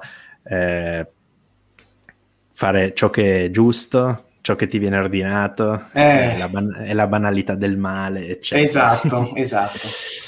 Prego, Io volevo farmi una domanda. Posso, esatto, no, era mh, relativamente a quel pezzo della programmazione del, del, nuovo ordine, appunto. Io mi chiedo perché loro non possono partecipare al momento uh, di giubilo del, della programmazione dell'impero. Cioè io mi chiedo, allora effettivamente, Crosshair lo fa la domanda, Impero Repubblica cosa cambia? Cosa cambia? Mm-hmm. Perché loro dovrebbero essere mogi, non dovrebbero partecipare alla celebrazione in quel momento, se tanto loro sono stati comunque realizzati per essere a servizio di un ordinamento. Io, eh, Tarkin fa il tecnicismo, dice il contatto era con la Repubblica, quindi ora con l'impero dovete guadagnarlo. È vero, l'ordinamento c'era prima, non c'è più, però dico, il, sono a servizio di quella persona, nella fattispecie di, eh, dell'ordinamento che quella persona rappresenta, no? Quindi io mi chiedo, anche lì, io l'ho trovato esagerato, posso dirlo, l'ho trovato particolarmente ehm, spinto quel momento lì in cui sono tutti in, in una situazione di giubilo tranne loro, proprio per queste motivazioni, poi magari Francesca mi illuminerà con aspetti psicologici e quant'altro, io lì per lì ho detto, ma qui mi hanno voluto far vedere il dissenso quando in realtà il dissenso non ci sarebbe dovuto stare. E quello lì come elemento caratterizzante la squadra mi fa capire che sono mh, mm, delle persone, ti ripeto, non ti dico ipocrite, perché magari è un termine esagerato, però eh, che fanno un doppio pesismo, cioè finché la Repubblica gli ordinava di fare quello che volevano e che loro andava bene, lo facevano. Nel momento in cui la Repubblica cambia, diventa un impero, ancora non hanno preso neanche la missione, neanche devono essere valutati né nulla, non gli sta bene già, cioè perché? Cioè lì è per partito preso, sembra quasi che il cambio di ordinamento non gli, non gli vada bene. Non lo so, io poi magari sono mm. limitato mentalmente, non l'ho capita. Però... Non sono particolarmente d'accordo. Secondo me, allora, intanto chiaramente ehm, viene evidenziata ancora una volta la differenza tra loro che hanno certo. un loro pensiero ancora critico, una loro coscienza, appunto eh, lo dice eh, qua Riccardo, no? hanno sviluppato un'opinione, una morale, eccetera. Gli altri che probabilmente, insomma, in qualche modo sono ormai mm, totalmente o quasi totalmente asserviti al, al nuovo ordine, per l'appunto. E, ehm, diciamo che eh, loro sono gli unici probabilmente a porsi delle domande cioè mm. c'è qualcosa di strano, no? dico, se lo dicono più volte, dicono ma perché sì. mai eh, attac- uccidere i Jedi no? e giustiziarli quando sono anni che serviamo al loro fianco e non è mai successo nulla di strano? Perché mai dovremmo eh, appunto giustiziare i nostri superiori? Ma perché la Repubblica diventa l'impero tutto a un tratto? Loro stanno facendo semplicemente quello che i Jedi non sono riusciti a capire in tre anni, anzi anche in tredici forse è il caso di dire, mm. cioè che c'è qualcosa di losco sotto. e loro hanno, hanno, ben capito probabilmente che eh, ora mm, non so quanto ovviamente siano a conoscenza, però hanno capito, secondo me, che c'è lo zampino di Palpatine e dei suoi sgherri e dei suoi sottoposti, insomma, e che tutto questo era un complotto per rovesciare la Repubblica. Hanno fatto due più due e hanno cominciato a unire un po' i tasselli e si sono posti queste domande. Quindi secondo me è per questo. E sì, soprattutto appunto dopo che vedono i Jedi che vengono uccisi così di colpo, dice ma eh, perché mai? Perché mai? Allora io... c'era Mm, lo, sì, cioè, rimango ancora prego. perplesso, scusami, poi concludo velocissimamente. Sì, sì. Dico, rimango ancora perplesso proprio in quel momento specifico, perché intanto secondo me tu li fai molto più eh, a conoscenza di quanto effettivamente loro non siano, e questa ripeto è una mia opinione. Uno. E mm-hmm. sì, infatti non contesto tanto l'ordine 66, effettivamente quello eh, mi sembra sia stato fatto, cioè, mi sembra sia più che lecito porsi dei dubbi, eh, visto che fino a prova contrario non è successo nulla che giustifichi un tradimento, no? Ecco, quello che mi chiede è proprio il momento in cui viene proclamato questo uh, impero, per cui mi chiedo, non è che loro nemmeno noi sappiamo la Costituzione della Repubblica eh, che poteri prevede per il cancelliere. Cioè, se il cancelliere può effettivamente trasformare l'ordinamento in un comizio, in un dibattito in aula, specialmente dopo i poteri speciali che gli hanno dato, perché loro dovrebbero porsi il problema di la Repubblica sì, l'impero no? Quello sto dicendo. Cioè possono anche farsi sì, domande certo. o morale. Questo so che è un tecnicismo e tu mi dirai, guarda il tempo mi sta facendo perdere, sto scemo eh, per sta cosa qui. Però a me quella cosa è sembrato una forzatura purtroppo. E questo, ti ripeto, in un'ottica di voler ehm, differenziare loro dai regs, per l'appunto, da, eh, mm-hmm. non so come venga detto in italiano. So, reg. Eh, reg. Anche in italiano reg, quindi, ok. Sì, sì, sì, sì, sì, sì. Secondo me è un po' esagerata come cosa, soltanto questo dico. Lì si raggiunge proprio, non ti dico l'apice, ma quasi, no? Del mm-hmm. hai forzato troppo la differenziazione, cioè in quel momento magari no. Però lo stesso tech rivela di essere a conoscenza alla fine di, che i cloni hanno il chip giusto. Sì, sì, sì, sì addirittura Quindi... dice ben documentato. Secondo me ha, in qualche modo lui ha avuto accesso a documenti, magari lui è, è uno, sì, insomma, sì, ecco, è, è, uno che sa come accedere a qualunque database, quindi io immagino che abbia Quindi... consultato qualche documento magari anche proibito, segre- secretato, eccetera. Però dice ben documentato e mi fa sempre ridere che i Jedi non si accorgono di nulla. No, mamma mia, guarda. Eh, però Vabbè, i Jedi non erano informatici, insomma. No, no, no. ricordiamoci che nella sesta stagione comunque effettivamente è tutto secretato per i Jedi, non riescono ad accedere a nessun file, nessun dato.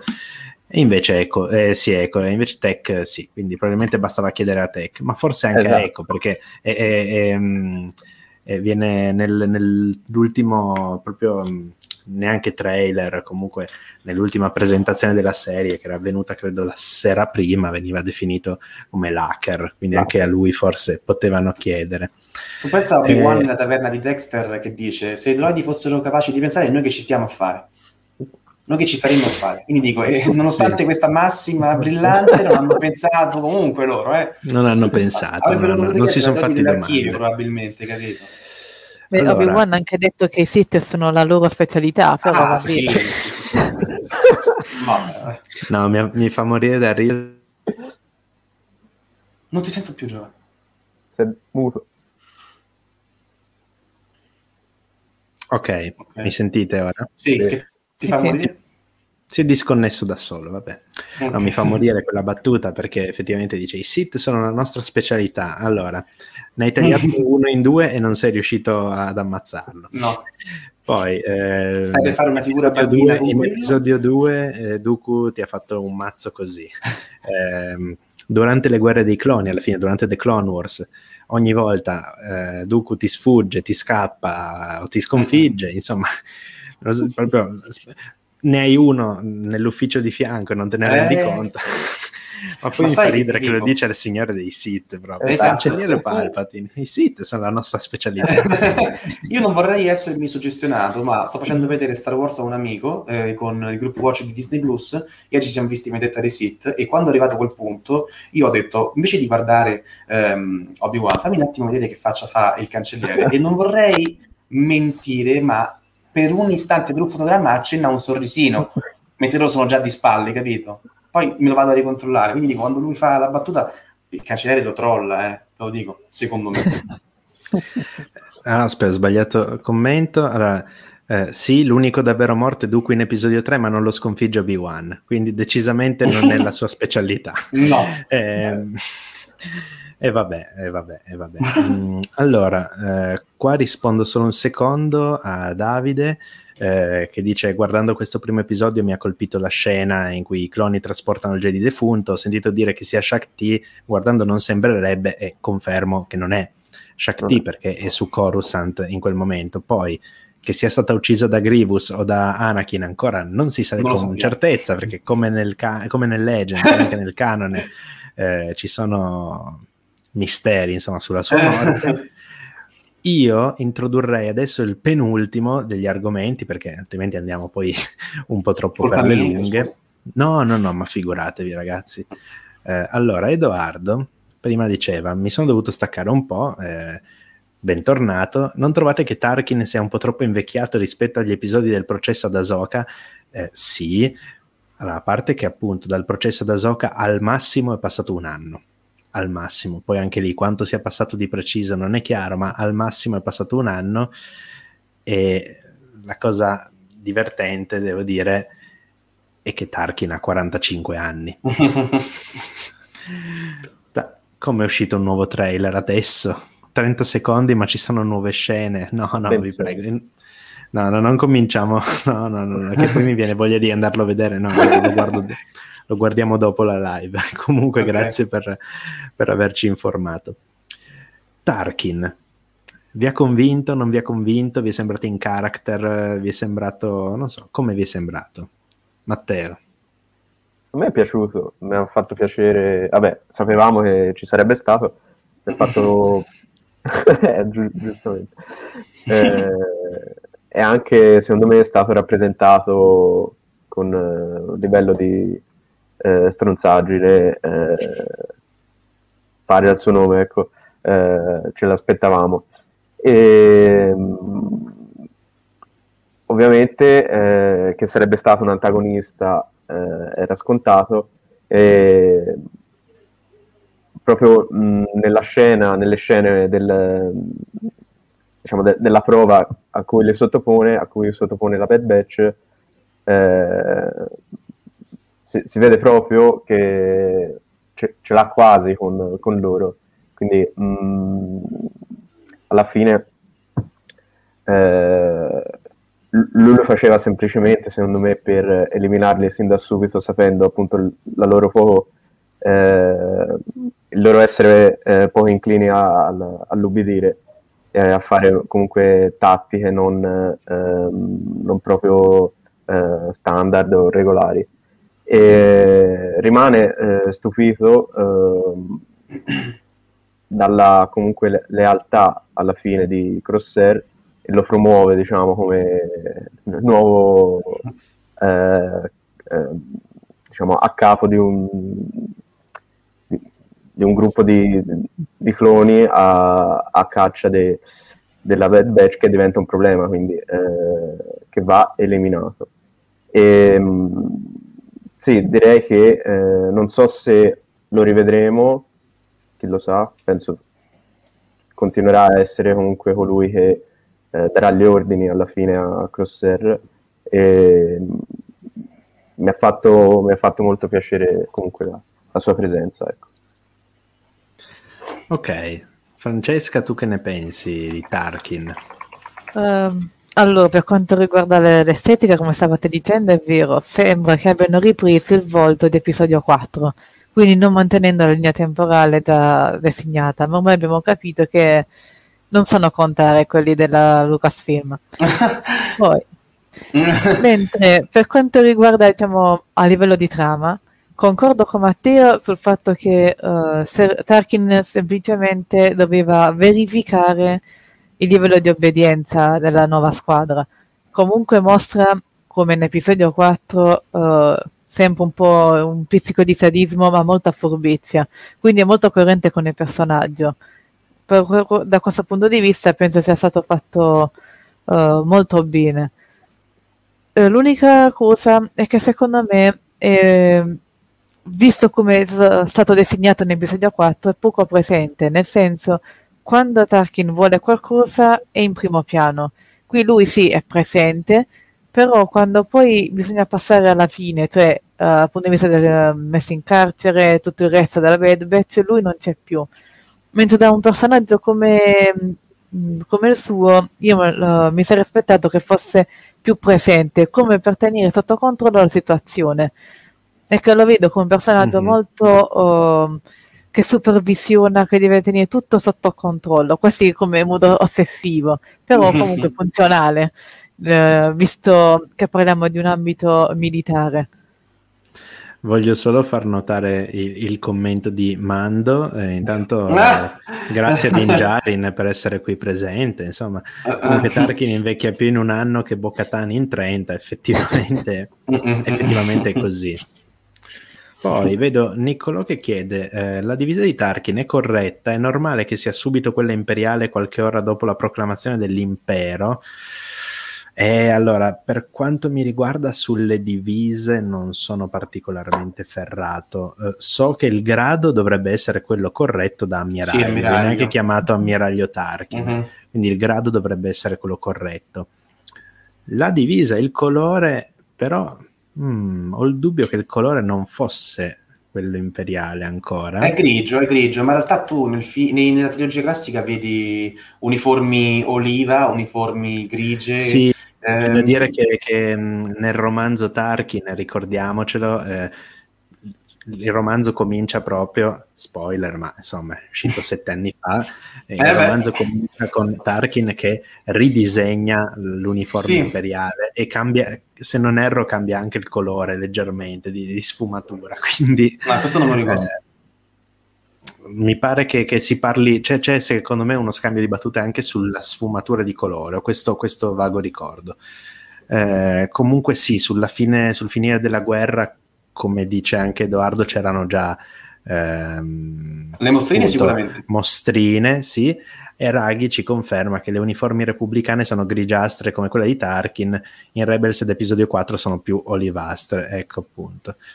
Possibilità di vedere la 501esima affidata a Vader in chiusura di serie, eh, aiuto. Mm, mm, ma secondo me no, secondo me Vader al massimo farà un cameo, una, non credo che sarà una, par- una parte attiva di questa serie, non sarà particolarmente presente anche perché va bene che la Bad Batch è super forte, super figa. Mm-hmm e, e va bene che Vader si fa sempre scappare chiunque stia inseguendo, però in questo momento Vader è impegnato in altre, in altre missioni, almeno per un po', è mm. impegnato intanto a eh, fabbricarsi la sua spada laser da Sith e, e poi vabbè altre missioni che adesso non sto a dirvi, vedremo, secondo me comparirà poco poco, poco poco. Eh, Dunque, Dunque, Daniele, mancavi tu per Tarkin. Esattamente. Oh, prego. Allora, Francesca non me ne vorrà perché sembra veramente una puntata di cavolate a Fight Club, ma io sono stato contento di non aver visto Tarkin onnipresente perché, come dice lei, da persona magari eh, ipoteticamente eh, maniaca del controllo, è vero anche che Tarkin non mi pare eh, che in questo momento sia già mh, governatore dell'orlo esterno, ma comunque di carne al fuoco ne ha e direi anche parecchia, quindi che, che sia proprio onnipresente lì su Tipoca City, come per dire, la Bad Batch è più importante rispetto al progetto Stellina o quant'altro, o... In, come posso dire, gli altri avamposti separatisti che ancora combattono, eccetera, non ne sono convinto, cioè non sono convinto che darebbe la priorità a quello. Detto ciò, a me è piaciuto come è stato rappresentato. Devo dire che tra l'altro è uno dei pochi personaggi di cui eh, non mi spiace vedere rappresentazioni grafiche diverse nel corso del tempo. E se tu pensi, se voi pensate, noi abbiamo visto un Tarkin eh, in Rebels, diverso da un Tarkin qui, diverso da un Tarkin in Clone Wars. Sono sempre Tarkin diversi, a prescindere poi dall'età anagrafica, no?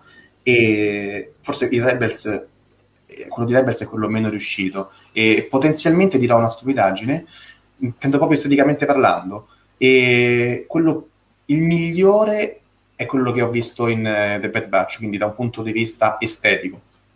Mm-hmm. A Beh, prescindere da un punto questo... di vista estetico, credo che The Bad Batch comunque sia eh, pazzesca a livello. Ma Adesso noi non, abbiamo parlato tanto, noi non abbiamo parlato tanto del, del, livello tecnico perché non penso che ci competa più di tanto, no. insomma. Eh, non siamo particolarmente esperti, però ragazzi, anche solo dalla settima stagione di The Clone Wars ci sono stati dei sì. passi da gigante e davvero la regia, eh, l'estetica, la colonna sonora, cioè è, è pazzesco tutto quanto. Eh, a livello tecnico, secondo me, secondo me, le serie recenti di Star Wars sono realizzate magnificamente, cioè The Mandalorian, The Clone Wars stagione 7, The Bad Batch sono pazzesche. Poi io ad esempio ho apprezzato anche l'animazione di Resistance, so che a tanti non piace, ma... No, ma è bellissima. Anch'io. Bene.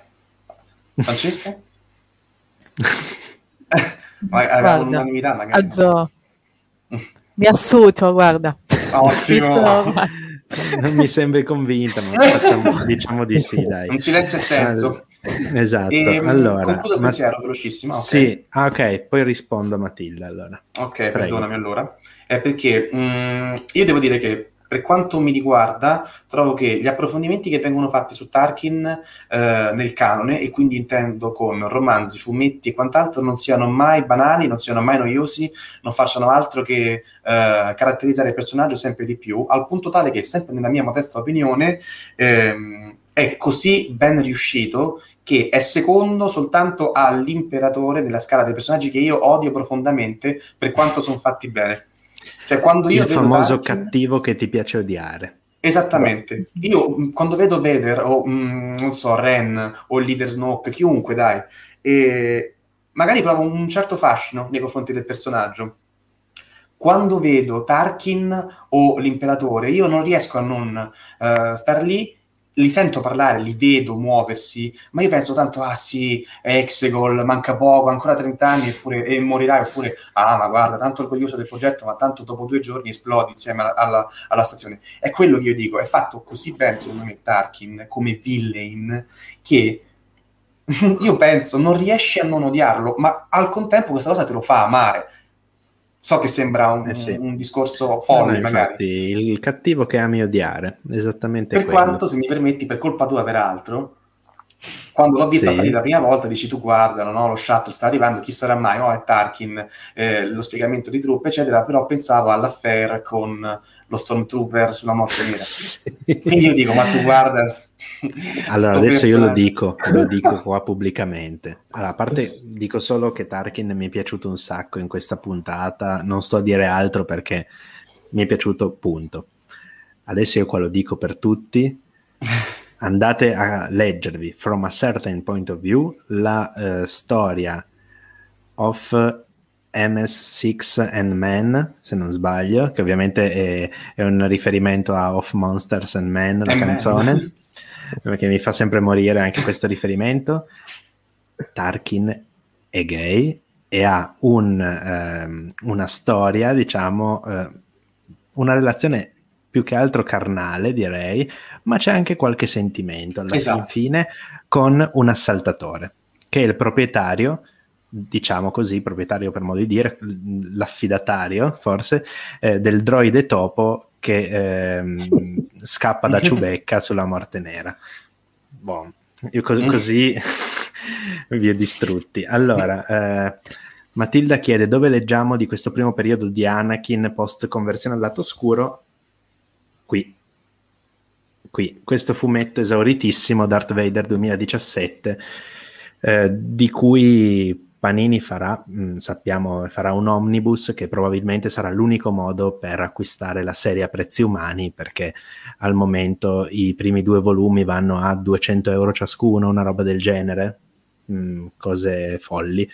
E vabbè, mh, quella storia non esiste, dice Francesca, lo so che lei odia quella, quella storia lì, so che odia in generale eh, alcune storie di From a Certain Point of View che sì, non è veramente canonico, cioè lo è ma non lo è, un po' un limbo, sono storie appunto che da un certo punto di vista sono vere e da un, altri punti di vista non lo sono. Quindi, da un certo punto di vista. Eh sì, esatto, esattamente. esattamente. Eh, ok, io andrei con l'ultimo argomento perché eh, così stia, stiamo andando un po' lunghi, ma fa lo stesso, insomma, finché avete tempo. io ormai alle maratone mi, mi ci sono abituato. Comunque, passerei con l'ultimo argomento, ossia Omega. Omega, che secondo me personaggio appunto dalle grandi potenzialità. Intanto Francesca ribadisce che dal suo punto di vista queste storie non sono vere, dal mio, asso- dal mio assolutamente sì, e ti dirò di più, Wikipedia ha ufficialmente inserito Tarkin nella categoria di personaggi sì. LGBTQIA+. Quindi, detto questo, Matteo, prego, a te commento su Omega. Dal mio punto di vista è la rivelazione della, della puntata e spero anche della, della serie non mi aspettavo, cioè mi aveva messo curiosità vedendola dai trailer, ma come era stato detto anche prima, avevo paura un po' dell'effetto Grogu, no? Mm, averla sempre nel mezzo, eh, e il classico bambino, bambina da proteggere. Invece l'ho vista subito attiva e mi è piaciuto molto. e eh, mi ha messo curiosità soprattutto eh, come eh, viene rappresentata. La vediamo soprattutto ad esempio nelle scene in cui è, viene rinchiusa in prigione insieme a, agli altri membri della Bad Batch, che proprio ehm, imita proprio le mosse di, di Hunter. Me, Esatto. eh, e, e inoltre, mh, quando diciamo eh, a dei momenti suoi parte in sottofondo una musica, una colonna sonora un po' angelica. Non so se ave- ci avete fatto caso. No. E que- questa cosa eh, sappiamo insomma che la, mh, la, la colonna sonora, la musica è molto importante ne- in Star Wars, quindi questo, questo coro insomma un po' angelico secondo me è sintomo di, di- di qualcosa che ci, ci verrà rivelato in futuro. Qualcosa ci viene già anticipato, diciamo, già ehm, quello che lei eh, dice allo stesso Crosshair sembra un po' una, eh, una premonizione o comunque un sapere eh, vedere oltre, ecco, avere un- una sorta di Un percezione presentimento. Mm. mo- molto, molto avanzata, ecco.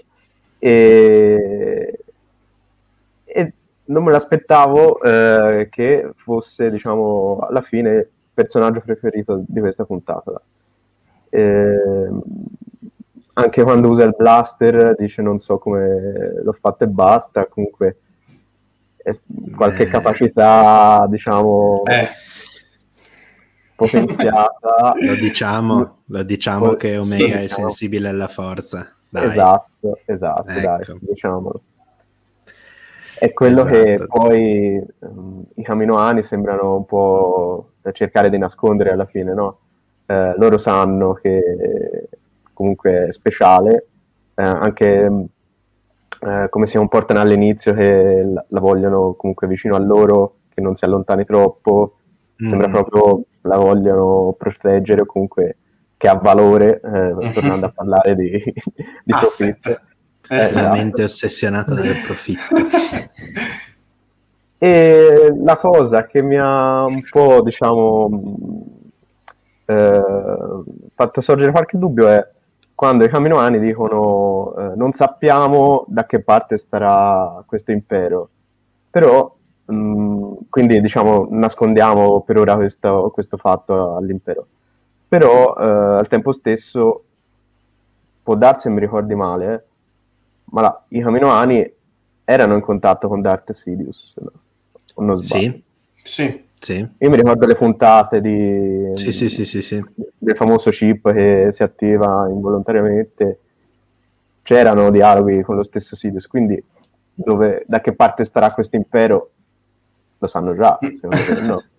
Quindi non so se... Probabilmente, probabilmente era più una riflessione su quali saranno le conseguenze per loro. Ok, ok. Secondo me, no? E, e- e io vi posso già dire che in questo libro qua, che ho qui con me, The Star Wars Book, c'è scritto che Ops nel 18 BBY, un anno dopo, ecco ce l'ha anche Daniele, un anno Sì. dopo quindi la proclamazione del nuovo ordine, eh, le ehm, strutture di clonazione di Camino vengono occupate dall'impero, quindi mi sa che l'impero non sarà troppo amichevole, forse intendevano questo, no? nel senso che ne Ok. sarà di noi? Continueranno a darci Contratti, appalti. esatto, contratti, appalti e money oppure- Maga- magari scoprono che sono riusciti in qualche modo a clonare esseri sensibili alla forza e da lì e a quel eh, punto occupiamo occupano e da lì parte poi tutto il collegamento poi con Eh, episodio 9 insomma la, serie, la sequel. Francesca, tu hai qualche osservazione su Omega? Allora, appena eh, l'hanno presentata, ho subito pensato, mi sembra Boba Fett al femminile, è proprio identico, ma essendo un clone ovviamente è normale. Hanno Vorrei fatto il anche- confronto con Face Up, eh? Ecco, hanno fatto il confronto con fare Face Up tutto. e- ed è effettivamente identica ai cloni bambino, no? che pur con le differenze dovute all'evoluzione della computer grafica, però eh, è identica ai cloni bambini, insomma, e a Boba Fett eh, bambino che vediamo ehm, in The Clone Wars, sì sì, è identica. Io uh, questo senso di protezione che viene attuato nei suoi confronti lo vedo soprattutto perché diciamo, è piccola ancora, cioè, pur essendo un clone comunque è in fase di crescita, vedo da questo punto di vista, quindi un adulto che protegge un bambino, l'ho vista così. Uh, mentre Omega che spara più che Force User l'avevo semplicemente pensato è un clone è geneticamente programmata, visto che parlavamo prima di questo, a uh, saper sparare. Quindi ha un, è un'abilità insita in lei. L'ho visto in questo senso. Di, ponendo anche il caso uh, sia una Force User, perché comunque qui in ogni serie ne esce uno, quindi potrebbe anche essere. Uh, nel suo caso verrebbe da dire, quindi più che un clone progettato, uh, come le dico come nei commenti, per Palpatine, uh, lo vedo più come se i Caminoani avessero progettato un clone uh, per sé, un po' come Django appunto con Boba, nel loro caso un loro clone medico, definiamolo così, visto che non conosciamo il vero motivo del suo essere. Magari, visto che la forza si uh, si presenta in ogni forma e maniera, si è presentata in, in un clone, Palpatine di qui potrebbe aver preso l'idea di creare un clone uh, force sensitive. A questo punto, sinceramente, mi sembra che tutto possa essere logico, visto come si svolge. E, tra parentesi, l'impero che conquista Camino visto che qui ti ho retcon di tutto, chi ti dice che poi si svolgerà questo modo?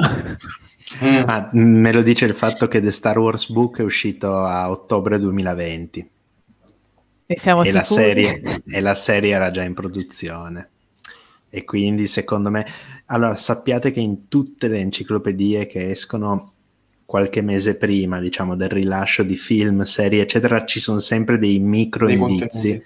Ad esempio, io ricordo, se non sbaglio, era il Visual Dictionary di episodio 8 che citava le raffinerie di Coassio di Savarin, che mm. si sono viste poi in solo. Quindi, okay, okay. Secondo, me, secondo me, magari verso la fine, noi adesso non sappiamo quanto tempo passerà no, nel corso della. No, mi sei impallato. È un po' inquietante che lo sappiate. esatto. Sei muto, Debot. Ok. Intanto legato a solo, è invasione. Chiamo, ehm, no, detto questo, dicevo appunto, sappiamo no, che ci sono sempre delle... Ehm, adesso cerco di riattivare il microfono perché... Esatto, perché ti delle... sento molto distante. È quello delle cuffie, ma non... Ok. Ok. Sì. Ok, adesso ci sono. Va bene. Comunque, eh, secondo me sempre qualche... Sì, qua mi, mi, ha fatto ridere Hot Debots, non so perché. eh, eh perché tu non hai sentito come ti eri impallato, capito? eh, dopo, dopo, vado a recuperarmelo, sarà vai, qualcosa vai. di molto imbarazzante. Comunque, eh, niente, secondo me ci sarà qualche indizio c'è, insomma. E, e, stop. Non sappiamo quanto ci vorrà per arrivare alla conclusione no? a livello temporale, magari ved- vedremo anche l'occupazione di, di Camino, chi lo sa. Non mi succederebbe. Probabile. Sono contenta io di questi collegamenti della verità. Era più una provocazione, visto che ogni tanto cambiano cose all'improvviso. Sì, sì, sì, certo, certo, certo. Daniele, un Dunque, commento brevissimo ti chiedo brevissimo, perché stiamo brevissimo. andando lunghi. No, tanto quindi... non ho niente da dire eh, su Omega, quindi tranquillo. Eh, stavo vedendo in famiglia, la puntata l'ho vista in famiglia, quindi mh, ho apprezzato il fatto che persone magari meno addentro, comunque meno eh, appassionate e o fanatiche abbiano colto subito, eh, come abbiamo fatto anche noi, intendo, la somiglianza con Boba Fett. Cioè mia sorella mi fa, ma questo è Boba Fett versione al femminile? E detto, eh no, incredibile. e non abbiamo fatto il test con FaceApp, però diciamo che si può più o meno evincere, no? Cioè lì poi si è messa a dire, ma è sputato, eccetera, eccetera. E vabbè. Quindi ho apprezzato molto questo fatto qui. E non sono convinto del, della maternità, eh, cioè del gesto materno di Nala Sen nei confronti di Omega, o perlomeno del, disinteresse in quel gesto, quanto per l'appunto, come ho già detto e ripetuto nel corso della live, probabilmente è perché, come, come l'ama sua alla fine comunque ragazzi, cioè quelli, eh, i camionani sono più o meno dei villain per quanto si evince da, da, Clone Wars, perché loro sanno del condizionamento, sanno di questo, come ha detto Matteo, hanno i contatti, io di, non ricordo perfettamente i contatti con Sirius, eh, ma sicuro i contatti con Tyrannus ci sono. Tyrannus, sì, sì, ora... Quelli ci sono, quindi dico, loro sono subdoli, quindi lo sanno, eppure qui in questo momento... Eh, ho provato anche in questo caso delle empatie nei confronti dei camionani, riescono a farti stare simpatici i camionani che dicono, caspita, dobbiamo tutelare quella risorsa lì, e a prescindere dico poi magari dall'interesse o meno emotivo e, o economico, però mi è piaciuto ehm, il ruolo di Omega in questo quadro più ampio, per così dire. Ehm, al contempo non sono mai stato un grande fan uh, dei personaggi tipo Omega o so, ecco, Grogu, quello che è, quindi dovrò cercare di digerirlo un pochino nel corso della narrazione sperando che non, uh, non prenda prepotentemente lei uh, piede, tempo, azione, tutto quanto a discapito magari di altri personaggi, cioè per dire, preferito di più il cameo breve ma intenso di So Guerrera su Onderon piuttosto che eh, il minutaggio dedicato a Omega per tutta la puntata. Però chiaramente anche in questo contesto non posso pensare che non la rivedremo più, anzi, quindi dovrò digerire la sua presenza in qualche modo. Speranzoso di cambiare opinione, di unirmi al coro delle, delle persone entusiaste. Tra l'altro rendiamoci conto che 70 minuti di puntata sono così lunghi, hanno così tanta roba che non parliamo di So Guerrera quest'oggi perché ah, non c'è tempo. Non c'è tempo. Eh, Ma non c'è niente da dire, è toppissimo, dai. No, ma a parte che secondo me lo rivediamo, dai. Mm, non è una comparsa e basta su. Non ci posso credere perlomeno, non mi piacerebbe. Poi eh, per carità. Esatto. Allora, su Omega, io vorrei tanto sapere qual è veramente il suo potenziamento, cioè è la sensibilità alla forza oppure l'hanno modificata, però mi sembrerebbe poi troppo facile, no? Nel senso, e allora e non solo, anche un po' scomodo. E allora poi come mai Palpatine non aveva il clone sensibile alla forza, eccetera. Dopodiché il nome stesso, Omega, però mi fa pensare non l'ultimo clone, perché vediamo che ce ne sono un sacco di eh, altri cloni no, in, eh, in, produzione, ma secondo me il clone finale nel senso di ultimate, ok? Evoluzione. Definitivo, definitivo. Bon. Eh, per qualche motivo, magari perché, per ca- eh, magari perché è venuta fuori per caso sensibile alla forza, mh? l'hanno chiamata Omega perché è proprio l- il loro prototipo finale di clone. Dopodiché io mi chiedo, perché è, è una ragazzina? Perché non è un uomo? Cioè, è stata una scelta deliberata hanno, hanno, proprio raddoppiato il cromosoma X e anziché mettere quello Y o, o, è successo qualcosa, qualche mutazione strana, qualche errore, qualche incidente, no? che mh, secondo me c'è tanto da, da, come dire, da scoprire. Non so se avremo tutte le risposte e non so se tutte saranno soddisfacenti, onestamente. però, però, però, qualche, qualche dubbio, insomma, ho tanti dubbi in realtà. Mi limito come ultima cosa, poi andiamo veramente in chiusura, a citare eh, l'ultimo fotogramma in cui vediamo l'iperspazio negli occhi di Omega, no? che è bellissimo. Ieri abbiamo, ieri abbiamo trattato proprio del viaggio dell'eroe, no? durante il panel con Giampaolo Gasperi, Licia Troisi, e questo è l'inizio del viaggio dell'eroe, in questo caso del viaggio di Omega. E secondo me è scena bellissima, a me piacciono molto queste scene molto simboliche, no? Uh-huh. Ricordava molto Ray quando dice non credevo ci fosse tutto questo verde nella bravo, galassia. Cioè, bravo, lì bravo. è una frase ingenuissima, però al contempo è così carica emotivamente che dici oh povera, cioè non riesci a non eh, anche lì un po' a empatizzare col personaggio per quanto poi magari non, non possa starti simpatico o meno esattamente detto questo io concludo dicendo che nel prossimo episodio vedremo probabilmente, a meno che non ci sia un filler stile Mando con la tappa intermedia, nel prossimo episodio vedremo probabilmente la Bad Batch nel settore J19 il settore J19 ha un nome impronunciabile, che ora non ricordo e non pronuncerò di conseguenza. Non pronuncerò quel nome.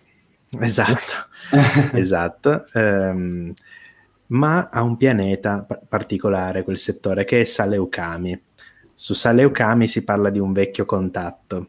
Loro sono dei cloni un po' particolari. Mi vuoi dire che non hanno contatti con Catlo Quain? O, oppure non hanno un contatto che magari è un, è un, capitano, un certo capitano che noi conosciamo, che si è rifugiato da Catlo Quain?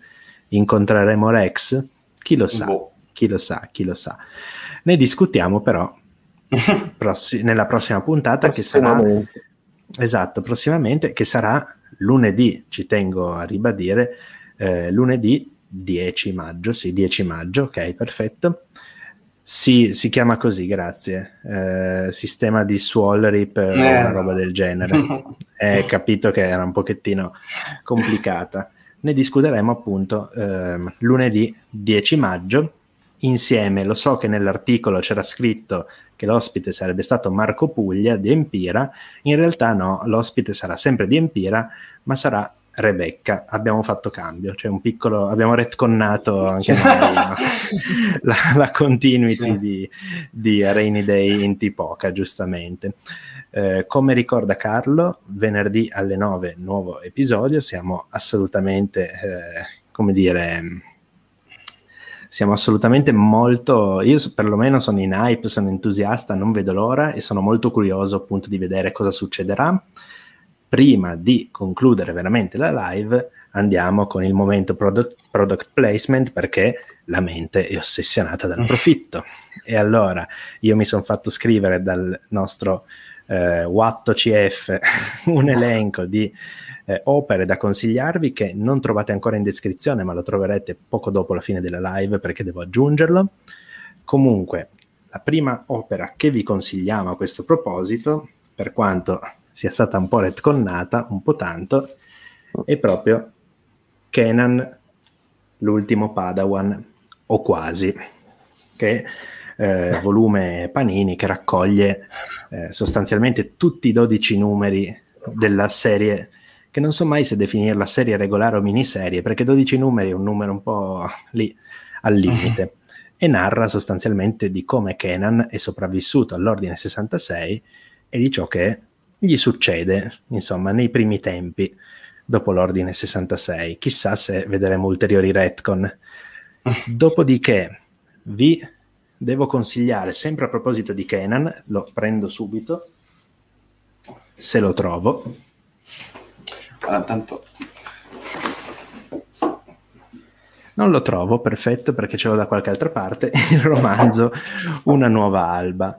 Eh, una nuova alba che è stato il primissimo romanzo canonico, lo, lo ricordo, e parla appunto di Kenan, parla di Hera Syndulla e parla di Ray Sloan, le primissime avventure, diciamo, di quello che sarà poi il gruppo che si formerà in Rebels e che vedremo in azione in Rebels.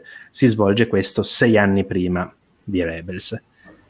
Uh, dopodiché abbiamo le vere conseguenze, perché questo episodio si chiamava Aftermath. Ebbene, questi qua invece ce li ho qui. Il primo volume è disperso per la libreria. Comunque vi mostro qua l'ultimo Aftermath, la fine dell'impero, abbiamo la trilogia Aftermath, Aftermath, debito di vita e Aftermath, la fine dell'impero, che si svolgono nell'anno che intercorre tra la battaglia di Endor e la battaglia di Jakku e mostrano per l'appunto il crollo dell'impero galattico. Uh, uno stile un po' particolare di scrittura, ma secondo me è una storia molto avvincente. Dopodiché, a questo punto, uh, passerei la parola a Daniele perché lui ha letto e ha anche citato prima la tetralogia Republic Commando, che io non ho letto ancora, di conseguenza ci pensi tu. Esattamente, io mh, lo dico, sono dei libri, per usare un aggettivo qualificativo neutro, belli, nel senso che da un punto di vista stilistico sono uh, realizzati molto bene quindi non sono, anche se alcuni sembrano molto grandi, eh, non bisogna farsi scoraggiare da questo fatto perché la scrittura è molto scorrevole e mm, molto discorsiva, la narrazione è molto fluida, quindi sono da, da questo punto di vista encomiabili. Il contesto è interessantissimo perché si condensano più o meno né, eh, fine delle guerre dei cloni e ehm, nelle immediate, eh, negli immediati eh, attimi e giorni, quello che è, successivi all'ordine 66. Sono chiaramente ehm, scritti da punti di vista di eh, vari cloni, eh, o meglio, il narratore è onnisciente, però parla delle vicende di vari cloni eh, della squadra, cioè di varie squadre per l'appunto. Sono presenti eh, mandaloriani a tutto spiano, lo dico, quindi eh, saranno contenti chi, eh, le persone che amano la cultura mandaloriana, eccetera caminoani, guerre, intrighi, si scopre di un qualcosa, di un piano assurdo eh, durante l'ora di 66, eccetera, e comunque a farla da, uh, da, sovrana durante tutta la narrazione, oltre a vicende di amore, eh, dilemmi etici di Jedi e quant'altro, sono anche appunto considerazioni di natura eh, appunto etica sulla clonazione, su um, la vita e quant'altro. Devo dire che prima di questo episodio questi libri potevano essere particolarmente mh, mm, eh, come posso dire illuminanti ora magari un po' meno però sono... esattamente esattamente. Insomma la vita l'universo e tutto quanto no? volevi dire prima. Sì assolutamente. Ma... dubbio 42 molto molto consigliati comunque assolutamente.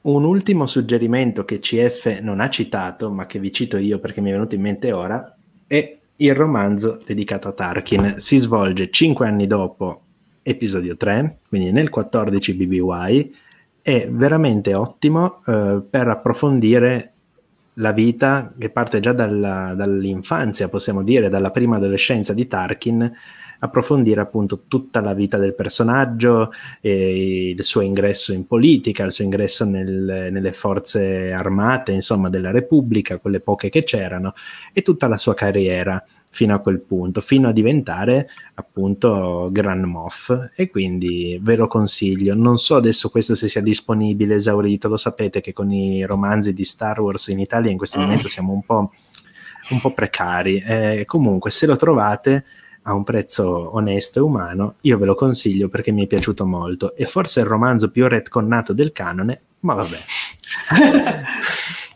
perché era al limite, no? Sì, Quando... perché in realtà era un romanzo Legends che è stato eh. poi eh, pubblicato immediatamente dopo l'acquisizione, cioè immediatamente dopo la creazione del canone, quindi non sono stati tanto a, insomma, a, a rivedere e correggere eventuali riferimenti. Ci sono dei riferimenti ad esempio al romanzo Darth Plagueis, che è Legends, eh, che vengono poi retconnati in Queen's Peril, vabbè, pff, ah. quello tanto non esiste, quello, quello tanto non esiste. Bene, adesso è tempo davvero di chiudere, io vi ricordo per finire che eh, potete sostenere Muso. Microfono. Microfono. Niente, eh, qua c'è, c'è un'invasione in atto, poco da dire. Comunque, vi ricordo che potete sostenerci eh, appunto tramite il nostro shop ufficiale, dico lo shop di libri e comics, tralascio le prime due parole perché altrimenti arriva la, la Disney Loop e ci, ci, mette le manette ai polsi. potete inoltre sostenerci ovviamente facendo degli acquisti tramite i eh, nostri referral Amazon, in questo caso per voi non cambia niente, a noi arriva una piccola percentuale, potete infine fare una donazione su PayPal che è in assoluto il gesto eh, come dire, più gratuito per modo di dire, ma eh, molto apprezzato decisamente. Eh, detto questo, penso di aver detto tutto. Ci vediamo quindi lunedì sera alle ore 21, eh, lunedì 10, con Rebecca di eh, Empira e prontissimi a commentare insomma il secondo episodio di The Bad Batch. Io vi saluto e vi lascio alla sigla. Ciao a tutti. Grazie, buona serata. Ciao. Ciao.